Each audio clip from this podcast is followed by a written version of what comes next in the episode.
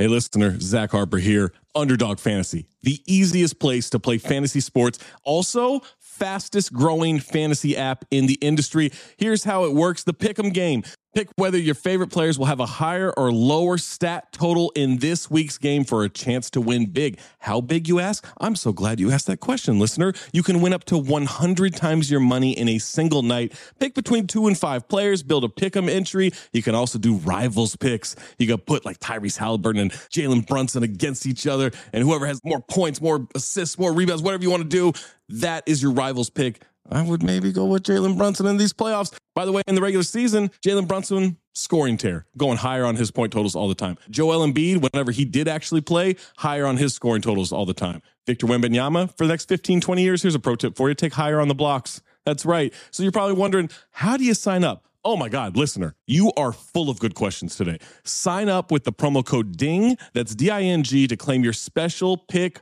first time deposit offer up to $250 in bonus cash. $250, man, that's a lot. Visit underdogfantasy.com or find them in the App Store. And don't forget to register with our code DING, D I N G, to claim your special pick and first time deposit offer up to $250 in bonus cash. Must be 18 or older, 21 or older in Massachusetts, Arizona, 19 or older in Alabama and Nebraska, and present in a state where Underdog Fantasy operates. Terms apply. Concerned with your play, call 1 800 Gambler or visit www.ncpgambling.org. Arizona 1 800 Next Step. That's 1 800 639 8783. Or text Next Step to 53342. New York, call the 24 7 Hope line at 1 877 8 Hope NY or text Hope NY 467369.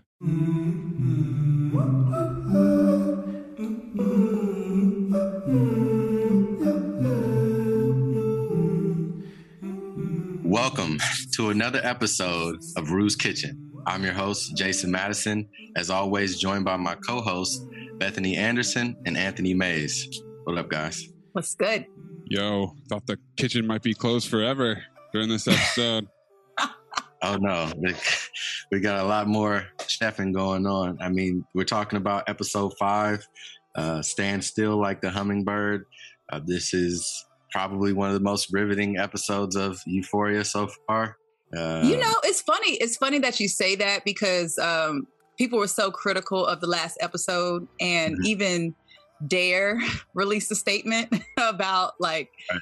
you know, what's going on with the show and what the show is like possibly glorifying. yeah, And this was like the perfect answer. They should have just sat there and ate their food and shut the fuck up and let the season play out before they had to say anything. And what they said was um, the statement they released. They said, rather than further each parent's desire to keep their children safe from the potentially horrific consequences of drug abuse and other high risk behavior, HBO's television drama Euphoria chooses to misguidedly glorify and erroneously depict high school student drug use, addiction, anonymous sex, violence, and other destructive behaviors as common and widespread in today's world. And it's like, yo, how? Do you guys Right. feel like in any way that it's glorified? I think there's a version that can be viewed that way. I mean, I look at Elliot's character and he doesn't really suffer any consequences for his drug use or anything like that. And and I mean, and if you look at it through a prism of a teenager's mind, also if like they're looking at Zendaya, like I think people just kind of want to emulate what they see people doing on TV. So I I don't want to endorse what Dare was saying, but I think that because these kids are so naive to what's going on in the world, like I think maybe there are some kids who are probably being influenced negatively by just watching the show and you know seeing all these different drugs that they probably didn't know about. yeah, I think that's it exactly. Is it's through the eyes of people much younger than us looking at this, it can be glorified. I definitely agree. Also, Dare isn't that kind of Dare's job? right. What's Yeah. Dare supposed to say? Eu- Euphoria's dope? Like, no, they, like, this is why they exist. We wouldn't say that. We don't necessarily 100% agree, but like that's that's what they're supposed to do. I Yeah. I don't think of it as glorifying. I'm mildly horrified most of the time. This episode especially, but I definitely think that the way that it's shot and how beautiful these people are, that's that's glorification. The OC was glorifying high school. You know, Euphoria is doing the same in some ways. Yeah. Yeah. And Zendaya or Zendaya, um, however you choose to, um, she says, Our show is in no way a moral tale to teach people how to live their life or what they should be doing. If anything, the feeling behind euphoria or whatever we have always been trying to do with it is to hopefully help people feel a little bit less alone in their experiences and in their pain and maybe feel like they're not the only one going through or dealing with what they're dealing with. In this episode, we got a the perfect opportunity to see exactly, you know, what she means by that because it just starts off, the episode just starts off with chaos at home. Yeah. Before we get like fully into the episode, I guess there's another part of um, this episode in particular that uh, I kind of agree with in terms of the dare thing. And as this was my favorite episode of the show so far, so I don't want to down it too much um, by the comment I'm going to make. But I think the fact that they don't show the consequences of what actually happens to addicts, um, the fact that she doesn't get arrested, the fact that she's not actually overdosing and having to go through the hospital and de- dealing with the the really severe and traumatic aspects of drug addiction that they kind of skirt around that and make it a little bit more playful is kind of annoying to watch especially the way they do it in this particular episode police chase. It's fun so like i enjoy it as a television viewer but as somebody watching you know from a human real you know reality standpoint um, it feels a little false at times. Okay. I have to I- agree with that because for me, there's multiple times in this episode where I think, all right, she's out of get out of jail free cards. This is it. You know, she's actually going to have to face the music here. But in a way, isn't that kind of what really happens in real life? Like, I understand it's a TV show, but in real life, you know, we have people who are using forever and they're just tearing up every relationship that they have in their lives. And it goes on for years. And here we are, we're just meeting Rue in her sophomore year of, of high school. I mean, uh, junior year of high school. And so this is just, you know, a span of a few months. Maybe they're showing like the long term effects of her, you know, behavior and the consequences.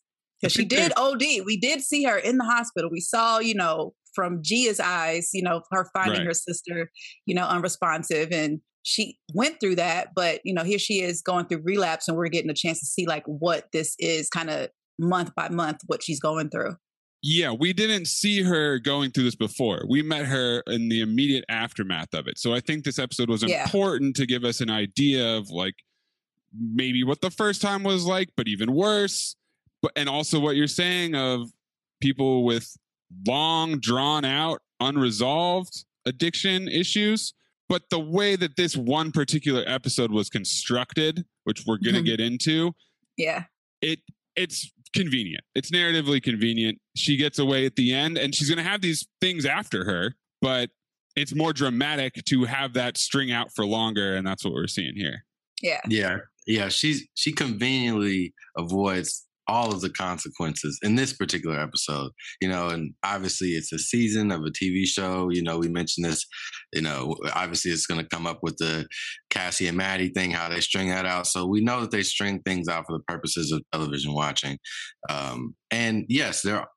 To your point, there are people who avoid jail and severe consequences and live life as addicts for years, decades, even. So it's not outside the realm of possibility. Um, but I think the picture that it paints uh, for people um, is a little bit more rosy, I guess I should say, than in most cases. I mean, let's get into it. We start in the house. Um, you know, we ended last episode. She was slow dancing by herself, uh, imagining her father uh, who had passed away she uh you know is a, is awoken to drama to the 10th power uh, she gets into it with her mom about her drug use her mom confronts her And her mom Uh, was really cool about it. Like she was very calm. She approached Rue like, "Hey, I'm not mad at you. You know, I Mhm. know that you're still using." And Right. even with her mom being so gentle in her approach, it just it went from zero to one hundred. Well, yeah, I mean, people who are drug addicts who get confronted never take it well. No, no matter how nicely they do it. I mean, even Ali asking her about the suitcase, which was, you know, even nicer than the mom. You can you could say uh, she took, you know, her reaction to that was was terrible. The only person that she almost treats with a little bit a small level of respect is her sister, and that kind of went out the window in this conversation as Yeah. well. So, yeah, she's uh, She immediately blamed her sister. Immediately. yeah, I really Um, love the way that this episode started and then unfolded.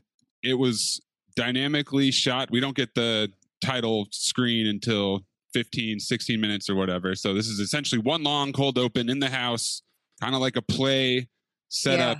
And Rue, of course, starts with the gaslighting, starts with the denial, and then the moment that she realizes that the suitcase is gone, there's that first shift. And then the next one is the reveal of Jules, which was off camera, which I thought was incredible. It was Incredible. incredibly done to show that she's been there like us the whole time hearing this. You know, Yeah. not necessarily seeing it, seeing glimpses, but Rue is completely oblivious to that. She thinks she's just at home. That's when she's like kicking the door down and getting yeah. She went, she went, she went on her Henry Hill, Oh my like. How could you? Where are the drugs? We needed that. You know, that's what it reminded me of Goodfellas. um, yeah, when Henry Hill gets out of jail. Mhm. Uh, and yeah, they need some uh, stronger doors in the Bennett house because For real, dude. Rue is what a hundred pounds, soaking wet. like, how was she able to kick that door down? But yeah, Yeah, I mean, Zendaya's physicality in this whole episode, like she's an Yo. incredible physical actor. Who knew? yeah, Yo, she and those those poor doors. It was like she gave it three kicks, and in my, Yeah. in my mind, I'm thinking like in real life, if this is to happen, she kicks it in right, but Yeah. the moment she brings her foot out, is she's just scratched up all to hell. So I could Yeah. tell like she kicks it in, they go into the room because they completely, you know, because she probably really did hurt herself. They probably had to cut at that moment, like, oh shit, you probably really fucked your leg up. She gets right up in her mom's face. yeah, Like, What are you going to do about it? Like, yeah. I'm right I- here. She but said, you know can." it was it was really interesting to see how she was just enraged and when she realized that that wasn't working it was like then she starts to you know pout and cry and that didn't work so it's like okay well i'm mad all over again and she just went through this cycle of rage and sadness but it was in a manipulative way you could tell like she just really wants this suitcase she needs to find where this is and it wasn't until you know uh, Jules revealed herself that it was like, you know what? Fuck all this shit. Fuck you, mom. Mm. Fuck everybody. and she just goes on a tangent. she kind of does the sim- the same pattern, uh, emotional pattern with Fez when she goes to his house later of Yep. manipulation, and he's not standing for it. Yeah. Um, but yeah, that that that Jules reveal was incredible. I was thinking like, how big is their house? Because she was walking down the hall like a couple scenes earlier, and I was like, yeah, you know, uh, she didn't notice that her and uh, and Elliot were there. Then um, you know, she immediately turns her ire to Elliot uh, before she starts to uh, dress down Jules and, you know, give her a piece of her mind, which, you know, I, obviously that's a very complex situation. We don't know, you know, what Jules' true intentions were. Was it to absolve herself of some guilt she was feeling for hooking up with Elliot? Was it purely purely altruistic to help, you know, her girlfriend uh, get clean? Um, but she had to know that it was going to be a very ugly conversation, and uh, she's, you know, to her credit, she's she sat there and took it like a champ. Yeah. Yeah. Jules it was seems really like she's heartbreaking. yeah, it seemed like she's dealt with that before. It was like, you know what? I know she's going to say some things that she probably doesn't mean because of, you know, this disease that she's dealing with. So I'm going to just sit here. I'm going to be patient and nice and kind through this entire thing. It just really seemed like sh- she was dealing with something familiar. That was sad. I think Jules did the right thing here. I don't think she really could have kept this to herself or even even talking to Rue probably wouldn't have gone well. I think she did the right thing. She's out of her depth. She goes to the mom. The mom's still out of her depth, but mom can try to help. And Yo, the what go, sorry, what, what Ruth said to her mom about like being 0 for 2. Yeah, well, that's the okay. That's the thing. She she goes on this rampage that we saw. We talked about it with Ali when when they had that encounter outside of of NA, and then she she proceeds to just do that to every like successively every fucking person in her way, Yeah. and it starts with Gia, who's already a mess because she already gaslit her before. Then it's the mom with the O for 2 thing, like, well, Gia, I guess you gotta be a neuroscientist or go to space. Because otherwise mom will be 0 for 2 and she can't get away with the dead, dead husband card. Not gonna get her out of that one. Then the Jules thing, which is I've never loved you. I fucking hate you. I don't want to see you ever again. And but the the thing about that one was there was the kernel of truth. There, w- what eventually came out you left me when I needed you the most. And at the train station, which they've Yeah. you know sort of addressed in those between episodes, but clearly Rue was not over it. And like that that was the most valid part of the whole thing. The rest of it was kind of bluster. Yeah. And then Elliot, you know, we don't know that much about Elliot, so she didn't have that much material on him to really rip his soul out. But like, yeah, that and then and then I'm like, okay, all right, she's done, right? Like she who- she's not gonna she's not gonna burn every bridge in town, is she? Yeah. Uh, no, she- yeah. yeah, yeah. she is. It was so weird. Like, you know, she goes and she literally like mushes Elliot in the head. Yep. And I've, you know, been reading some things where people felt like Elliot should not have been there and that he, they, people just don't understand the motive. Like, why was he even there? Was he brought there because he cares about Rue? Was it because Jules told him, like, hey, you need to come with me because you're the one who gave me this information? Um, which I'm confused. Like, did Elliot know about the suitcase?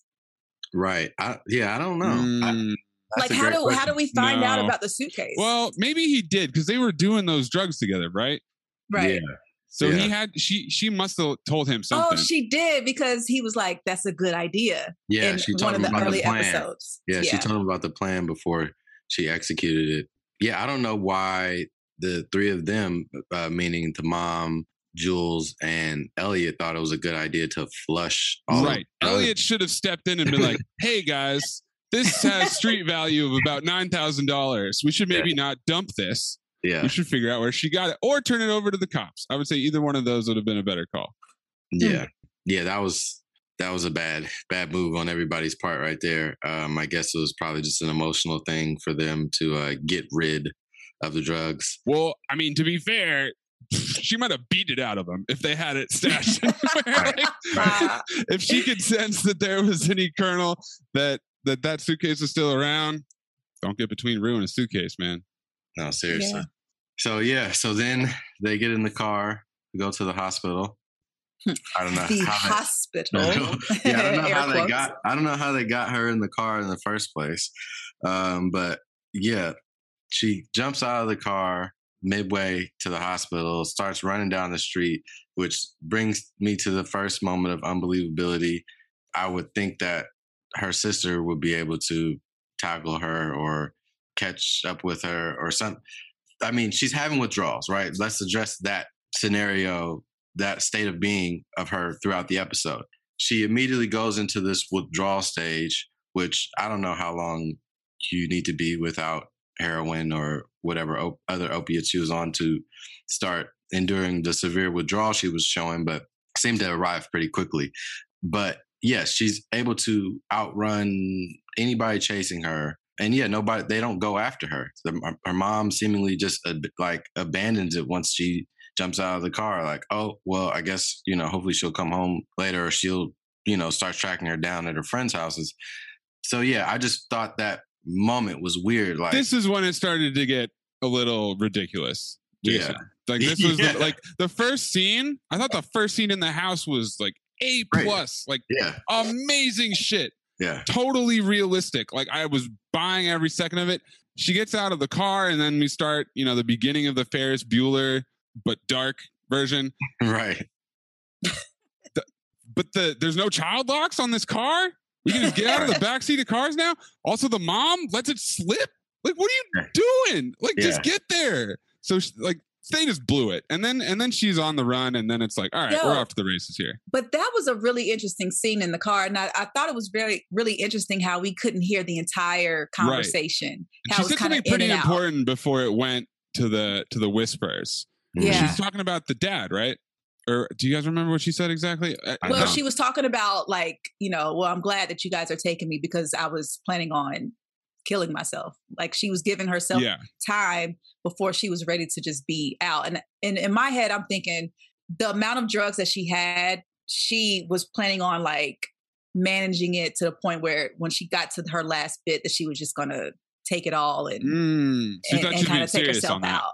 Gotcha. Yeah, yeah, Yeah, so uh, so she starts her journey by jumping out of the car, running down the street. There's a lot of cars in the up and down the street, which I was like, they would have stopped for a person at that point. Like they they I mean, obviously they're making it over dramatic. So now she's uh Spider Man. you know? She's- MJ, baby. she's taking she's taking on her uh, her real life boyfriend's superpowers. Then she goes to you know go to Fez's house to see if he can bail her out by giving her some drugs. And then this is when she starts to do more and more heinous acts. you know, yeah. And I, I was so relieved that Fez wasn't home, that no one came to the door. right? Because I'm like, okay, so you know, she's either gonna have to go back home, she's gonna, you know, do something, but she kind of waits it out. She's like, did she like fall asleep outside of his Yeah, place? yeah. She falls asleep, just curled up in a little ball, waiting for somebody to show up. I don't know where Ashtray would have been, but I guess that he's at the store with him or something. Yeah. and Uh, yeah. so she takes off to Lexi's house. Woo! Yeah. Right. Who- I guess this is like the day after the birthday party or something because everybody's still there for whatever reason. They did like a weekend sleepover, I guess. right. Well, she I looks mean, you got- terrible. You got you got Lexi's mom who, you know, allows the girls to drink. So That's it's like true. shit, let's just let's party hang out. house. You're right. Let's hang out over there. Right. I'm and- the cool mom. She's definitely Susan's definitely the cool mom. I also want to say, like, I love this scene, by the way, but I don't think since Game of Thrones have I seen like online discourse about an episode of a show uh, yeah. that, hit, that hit the decibel level that this this one did, and I think obviously this scene in particular uh, provided us with a few memes and uh, gifs. Um, but yeah, it was it was interesting. You know, the scene opens up. Rue comes in. Um, Maddie gives her a big hug. Uh, somebody had mentioned online like Rue's gotta smell like shit. yeah. yeah. He's gotta Like and it's like you know you can't smell through the TV, but just like um just know. looking at her, she looked Yeah. like sh- she looked like she reeks. yeah Yeah, they were talking in the little post post show uh, behind the scenes thing about how the makeup artist is like Zendaya would come in with their beautiful hair, and I'd have to make it look terrible day after day. I just have to try to make it look worse. Shout out to Kim Kimble, right iconic hairstylist. Um, with I was thinking one thing that we really haven't seen too much of is Maddie and uh, Rue's relationship. Mhm. Every time they're on screen together, Maddie, and I wanted to say this last week, I feel like Maddie is a good friend. Right I think she's an incredible friend. She's always like she notices what her friends are going through. Like when uh Kat just didn't want to like get up and dance at the birthday party, and she like took it to the side, like, yo, what's really going on? Like I feel like she's a really sweet girl. So when Rue comes in, she's like, oh, Rue, Rue, and gives her this big hug and this big embrace. Like she knows like her friend is, you know, she's a little messed up, but she cares about this girl. And we see later that in a way, she kind of she kind of she believes she trusts Rue more than she does Cassie, and Cassie is considered her best friend. So right we'll, we'll get to that.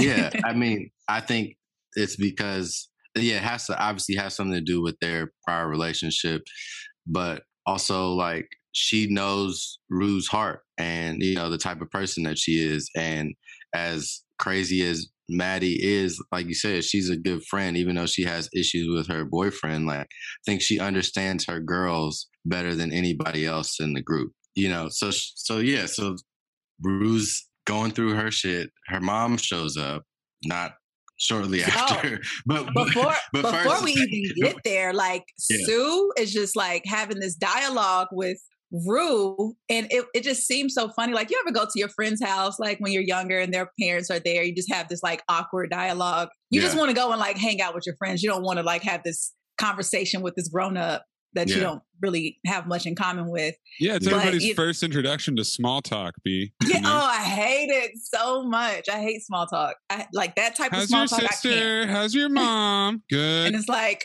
my kidneys are about to burst.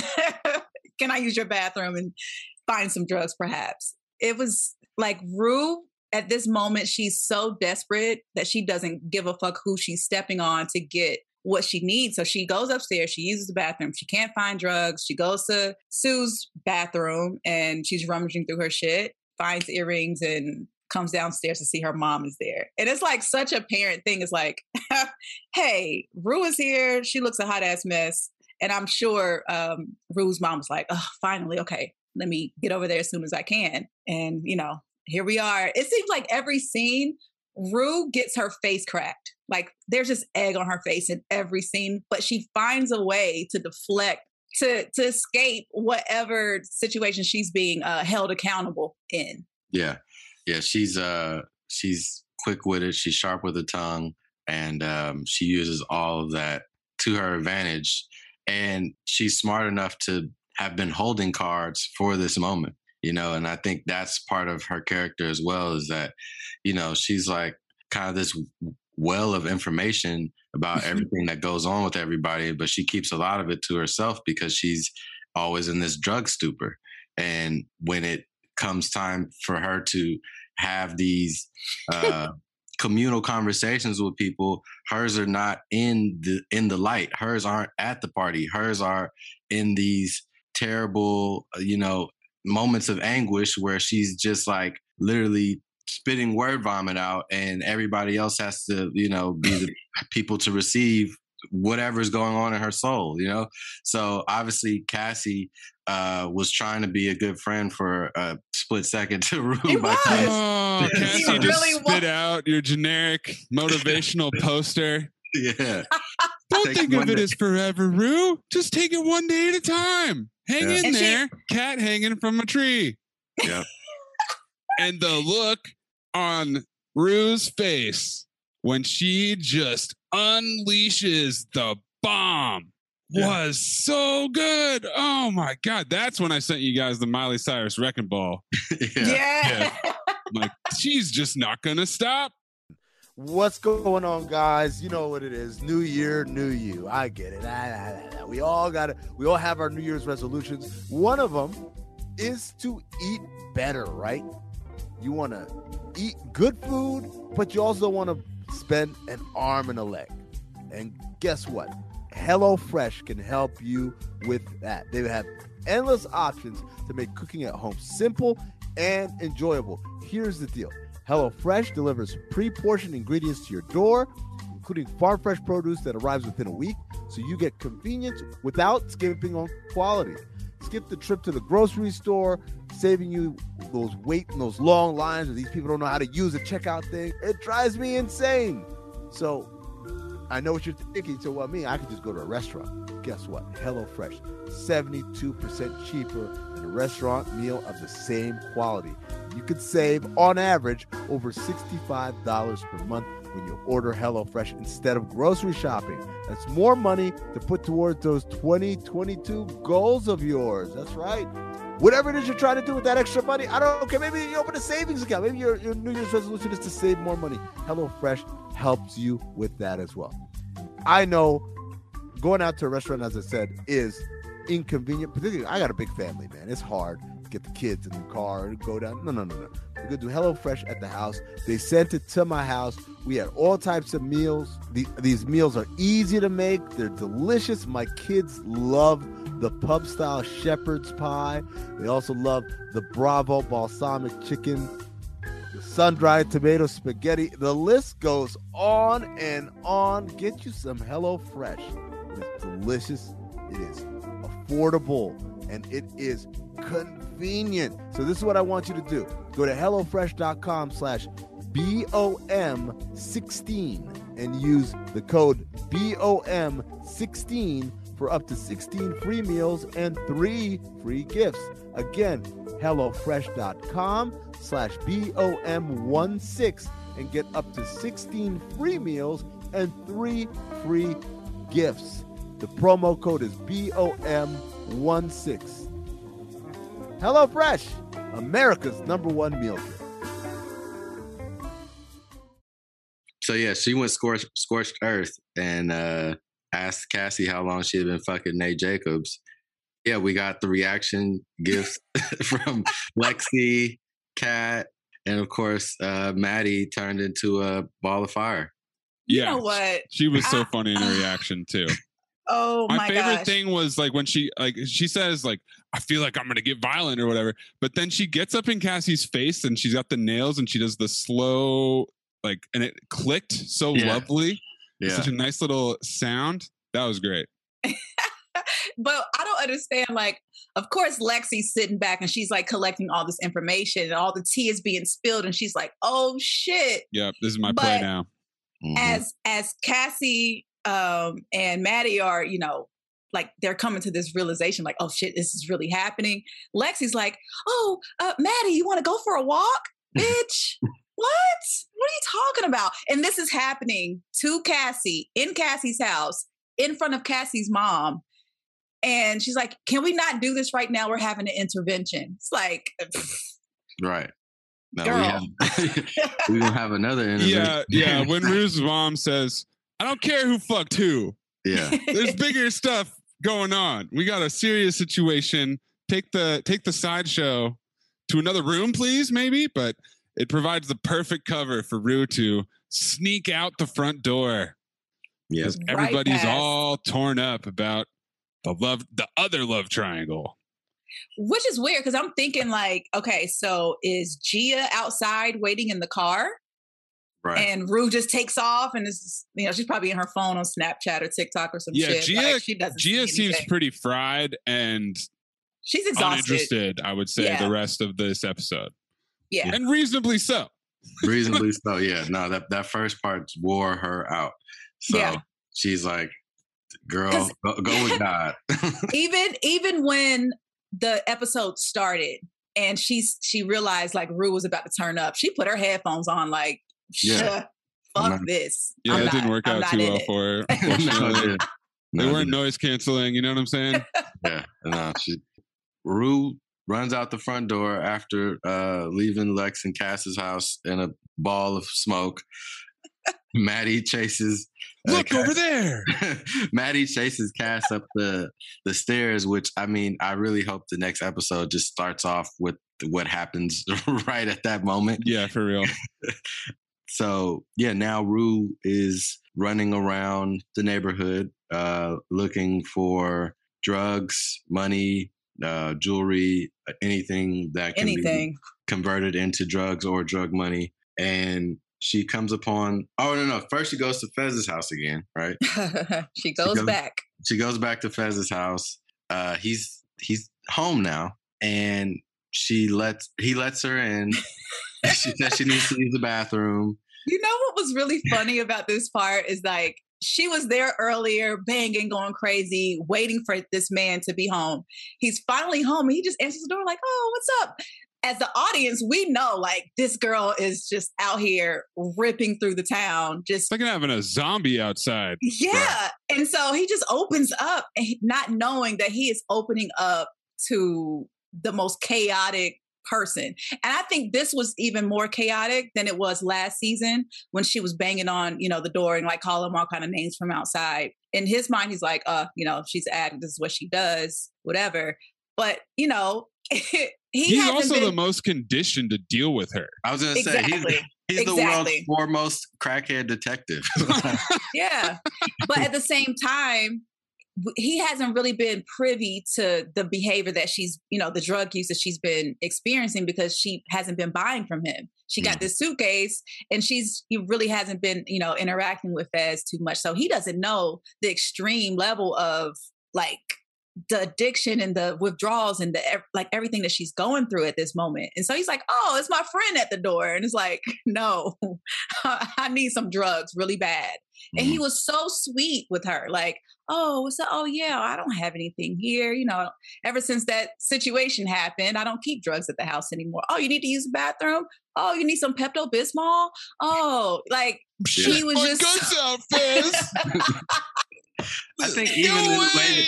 I think even in the way that he threw her out was like in the most loving, like Yep. kind of a brother Yep. way. Like like yeah. like they really did that in the perfect way. I was like, oh, that was really sweet of him to like escort her out in that way, even though he like picked her whole body up. Well, she like- pushed the fuck out of him. Yeah, like she yeah. really pushed him Yeah, with all no, of her hundred pounds. right. she pushed the fuck out of him. He was like, nope, nope, nope. You got to get the fuck out of here. So yeah, Super it's- thankful for Fez. Yeah. It's the Super pri- not it's the his problem. principle. It's the principle rule. Mhm. yeah, and it's like he it, he explains everything to her in the nicest way, in the Mhm. most like reasonable way as well. It's like even if you're a drug addict, you're going through all this, whatever. Like you will understand what I'm telling you right now. Like I don't hate you. I don't. I understand your problem, but the what the way that you're going about doing it in my home right now is unacceptable. You know, Yeah. And so yeah, she was trying to steal grandma's pills. and uh yeah, I mean, how far across the line can you get, right? Like and that's Yeah. Oh, she won't notice. Like, girl, right. that's fucked up.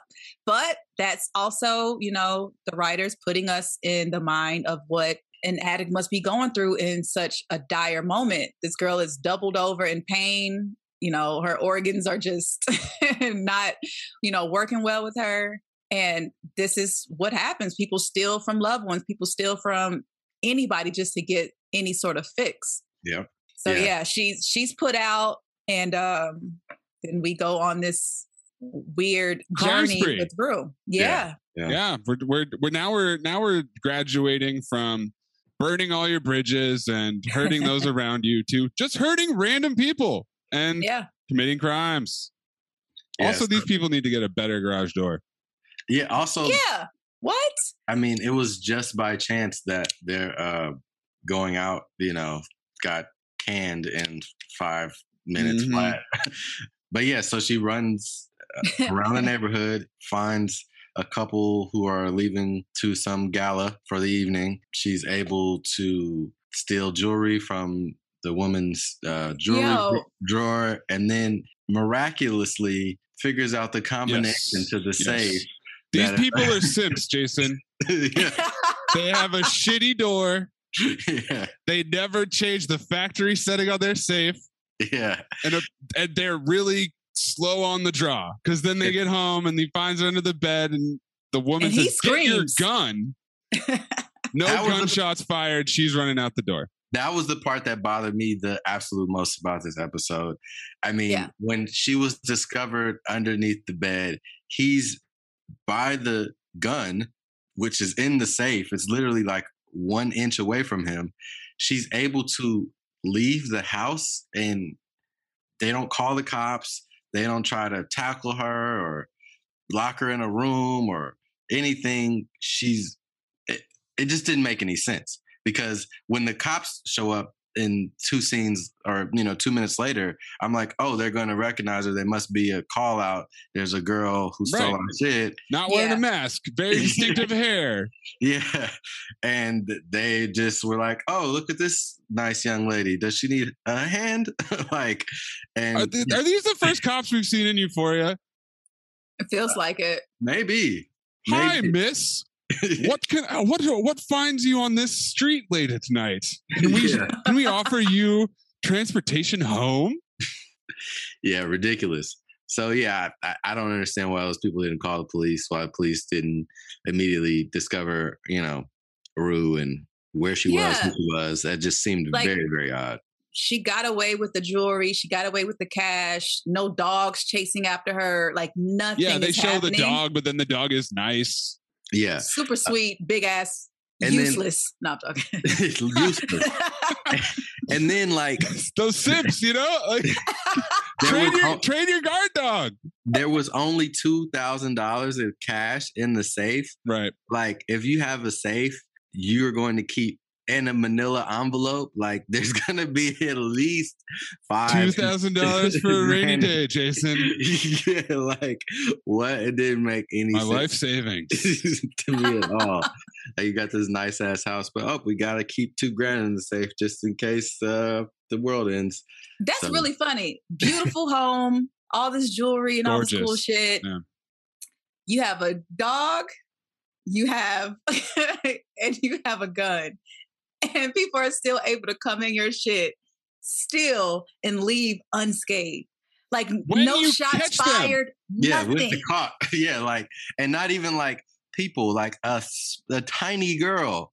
like, It's not like it's some huge guy, like, Yeah, oh shit, no. you know, let's run, hide from the burglar. No, no. You could have Right. literally just grabbed her by her little ass wrist. Like, high, high. I'm calling 911. Okay. Yeah, then then the cops chase her forever.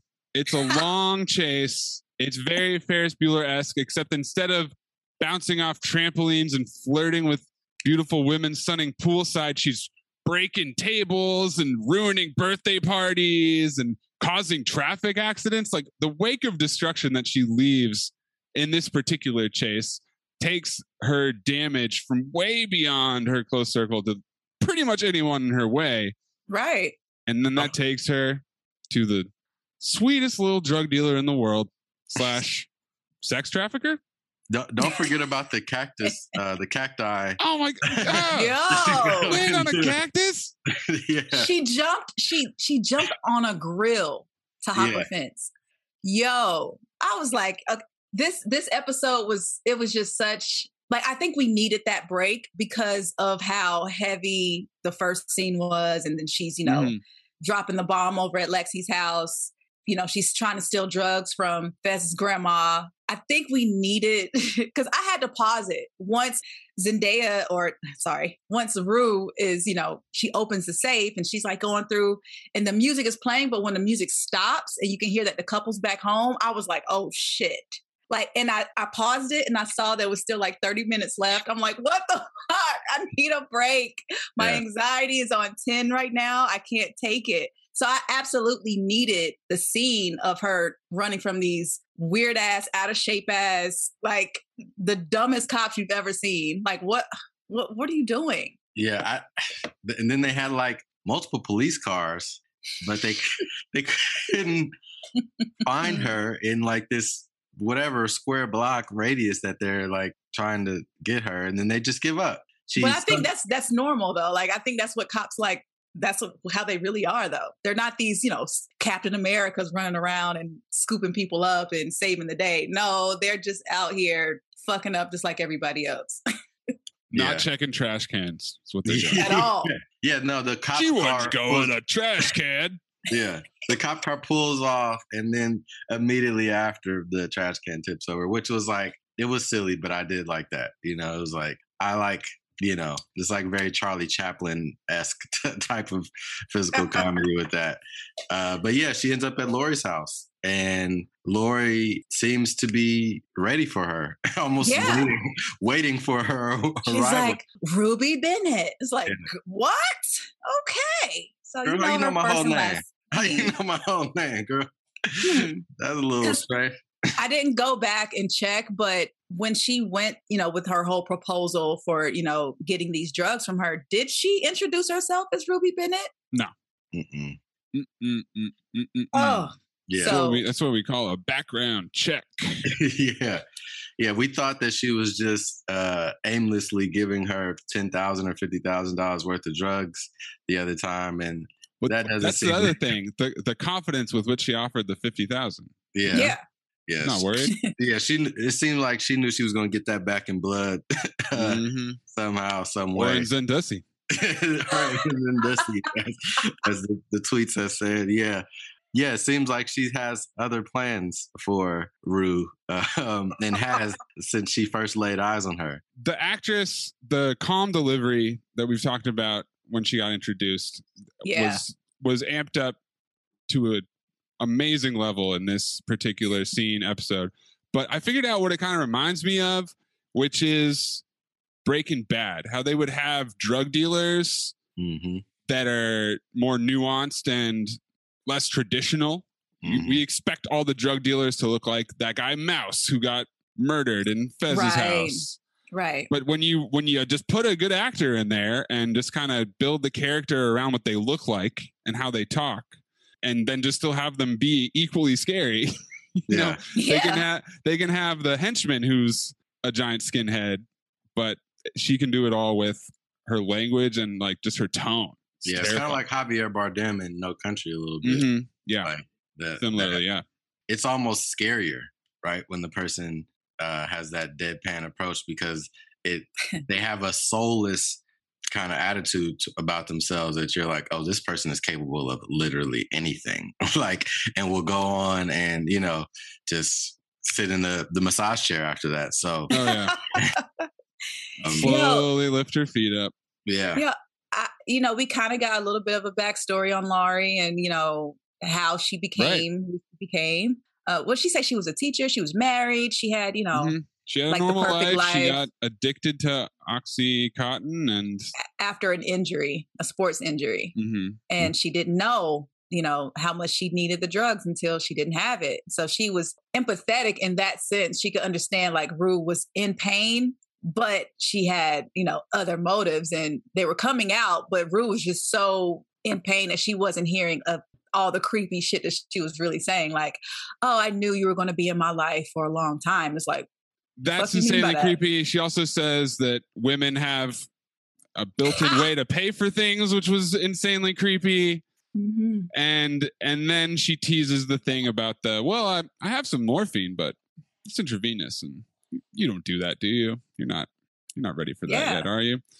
Draws her the bath and and then just horrifically injects her with morphine. no, that was so in the painful. tub. That was so painful to watch. I don't know. super super duper scary but this is where i want to draw the comparison to nightmare alley jason Okay, is so be in that in this movie uh bradley cooper joins a carnival he runs away and joins a carnival he becomes a carny one of the carnies is willem dafoe who has an act where he has a man who's kept in a cage and he thr like brings him out. He calls him the geek and he throws him a chicken and the man eats the chicken live. And then he just puts him back in the cage until the next time. And there's a whole monologue which is by far my favorite scene of the whole movie where he's sitting down with bradley cooper and he explains in long detail how he gets someone to be a geek. Because the geek is not born like a freak of nature like a bearded lady or something like that. It's a person. And his process essentially involves finding an alcoholic dosing them with opium and then putting them through withdrawal. And so we have rue here in withdrawal. Yeah. and laurie is willem dafoe. She's she's making rue her geek. Yeah, and the the great line, the the payoff of the monologue is, you know, you take it away, you make them think about it while they're going through withdrawal, which is going through hell, as we talked about in this episode, and then you toss them the chicken. They'll geek. Yeah. Yeah, no. I, I, when when you said it, I had to think about it for a second, and I was like, "Oh yeah, that's exactly what is going on." And she kind of got set up in a very similar way. You know, she knew she didn't give her the same monologue the first time they met. Obviously, it was Fez and you know and his drug deal, but you know she's kind of been explaining the drug trade and everything to um, Rue. You know, like in a way of almost like I'll allow you to if you can make it be an equal and you know participate in this way but i see your story for what it is and i know how it's going to end up so when you come back here you know basically this is what's going to happen and that's yeah what happened to bradley cooper um, i actually looked up geeks because I, I didn't know that much about it before i saw the film it was like a big thing it's, it, they like make reference to it in the simpsons and a bunch of other stuff like in popular culture, which I never, I guess, I just never paid attention to. But yeah, it's a very interesting aspect of like carnival life or even entertainment. Like it's kind of has a similar message of like I don't know if you guys saw the Dave Chappelle special where he was talking about being a pimp, or he was like relating the Iceberg Slim book, having like a briefcase full of money, and it was like this whole thing. I won't tell the whole story, but basically it's the same thing, right? It's kind of like you tell somebody like, hey. If you go down this path, like you can end up one of these people. I know you're gonna go down this path, and I'll have the fucking drugs for you, and I'll be, you know, basically your fucking Satan, like walking you through the nine circles of hell. And as she puts her in the bath, that's kind of what it felt like. It felt like she was like Dante, and like you know she's going through a circle of hell. And when she's putting the needle in her arm, it was just it was hard for me to watch. You know, like as much as I love the episode, the verbal abuse and the stuff that I saw in the first part was not that hard for me to watch, which I felt like uh, for a lot of people it would be because of how hard they were going. But when I saw her put the needle in her arm, it like I had to turn away, you know, and mm-hmm. that was mm-hmm. like that physical pain and that border that she hadn't crossed. Like she had never shot up. She didn't do, you know, intravenous drugs like that. I mean, she m- makes mention when she's in the hospital of, you know, having, you know, certain things that they give her that they administer at the hospital, but it wasn't like her shooting up. And so now that she's crossed this line, it feels like we're going to see her get into an even darker journey, you know, kind of like we obviously Faye, we see her as somebody who's already on that path and how, you know, dark and weird her life is. It seems like Zendaya or, or journey is headed in that direction. And also, yeah, when she doesn't pay the money, she's going to be sold into sex slavery. Maybe? Yeah. So when I was 17, I had like a really bad like bladder infection. And the doctor gave me some medicine. Come to find out, I'm actually allergic to it. So I was in so much pain. My mom thought I was like being really dramatic. So I ended up calling my cousin. She took me to the ER. They gave me morphine.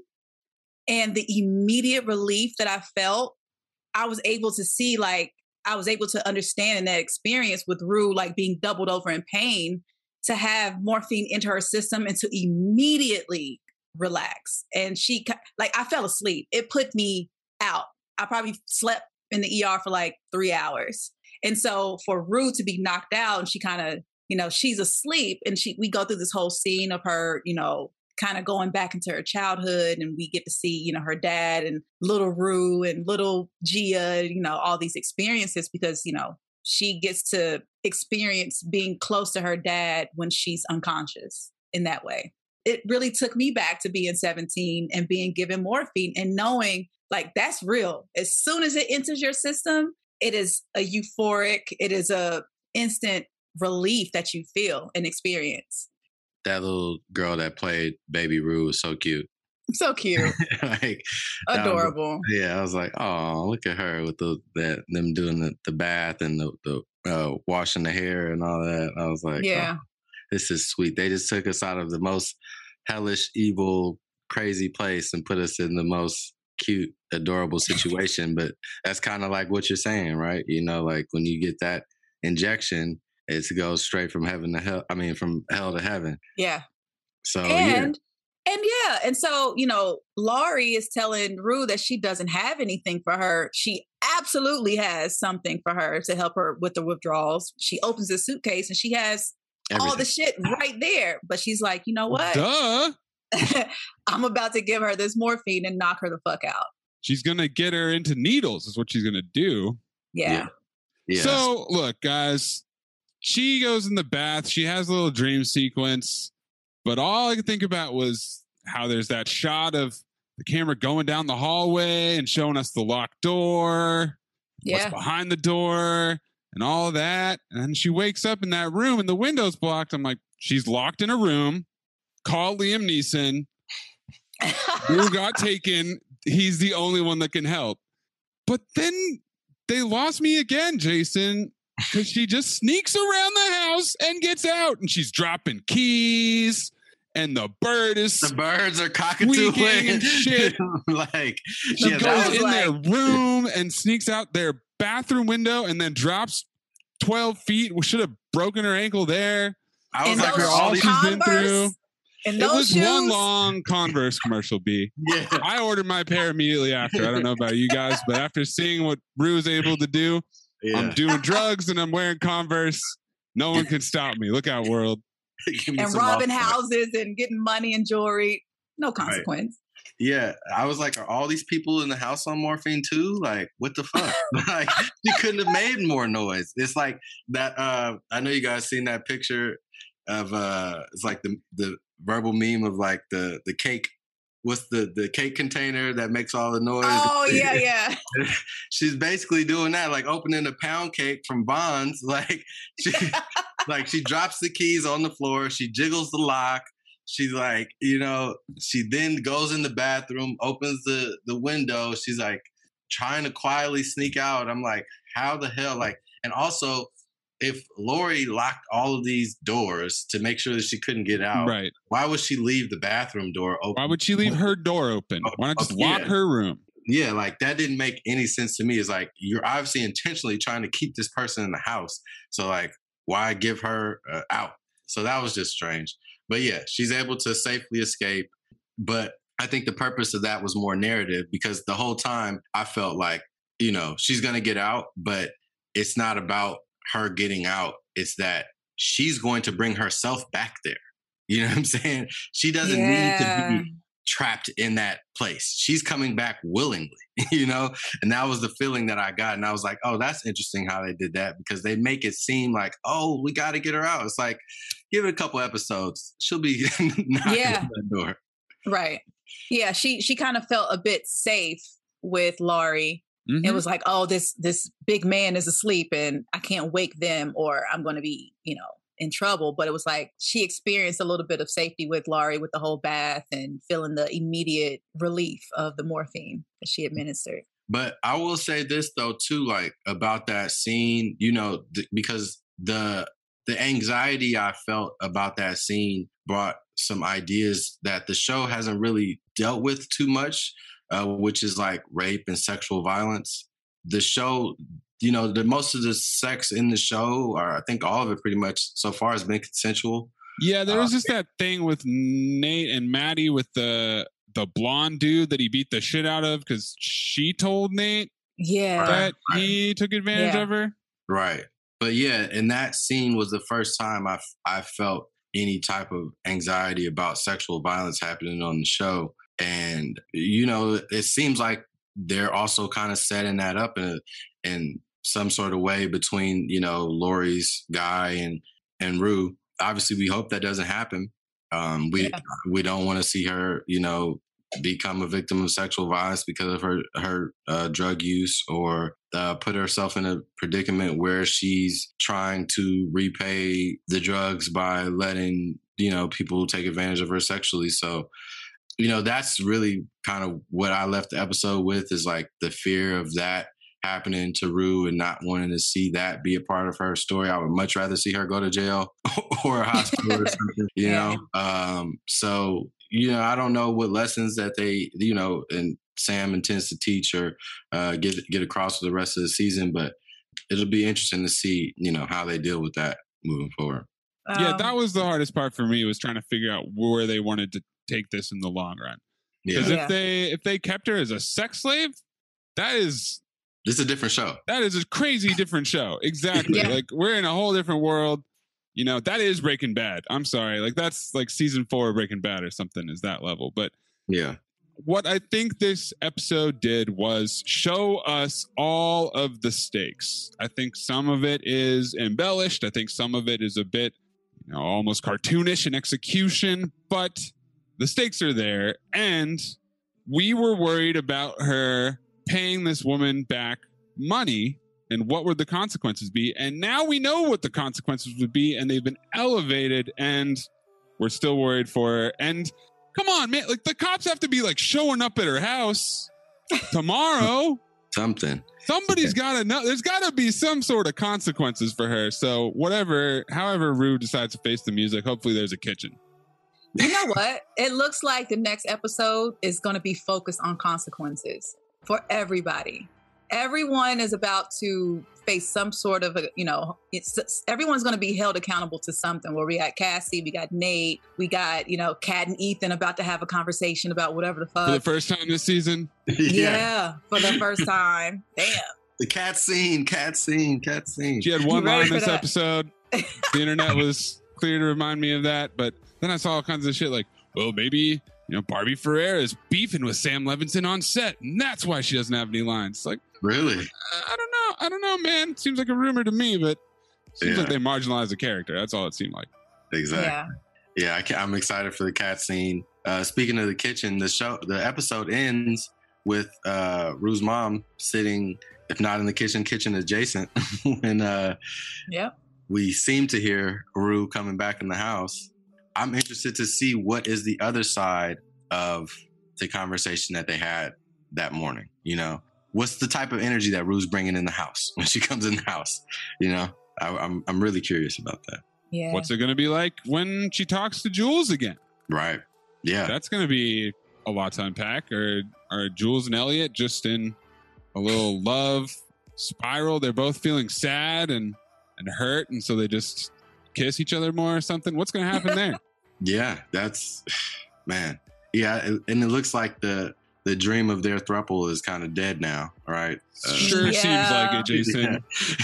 yeah. Yeah, that's, that's You a have wrap. a nose for truth. yeah. Well, it was fun while it lasted, guys. Yeah. And so in the preview for the next episode, we got Maddie holding that disc and she's contemplating what she's about to do. Wasn't there a So- shot of a disc with a gun? Yeah. I Yeah. believe All right. Yeah. Turn up. Yep. so th- so we're finally gonna get back to the disc. Cal's in trouble, even though you know he he pissed all over the foyer last episode. He's gonna have to answer to this disc.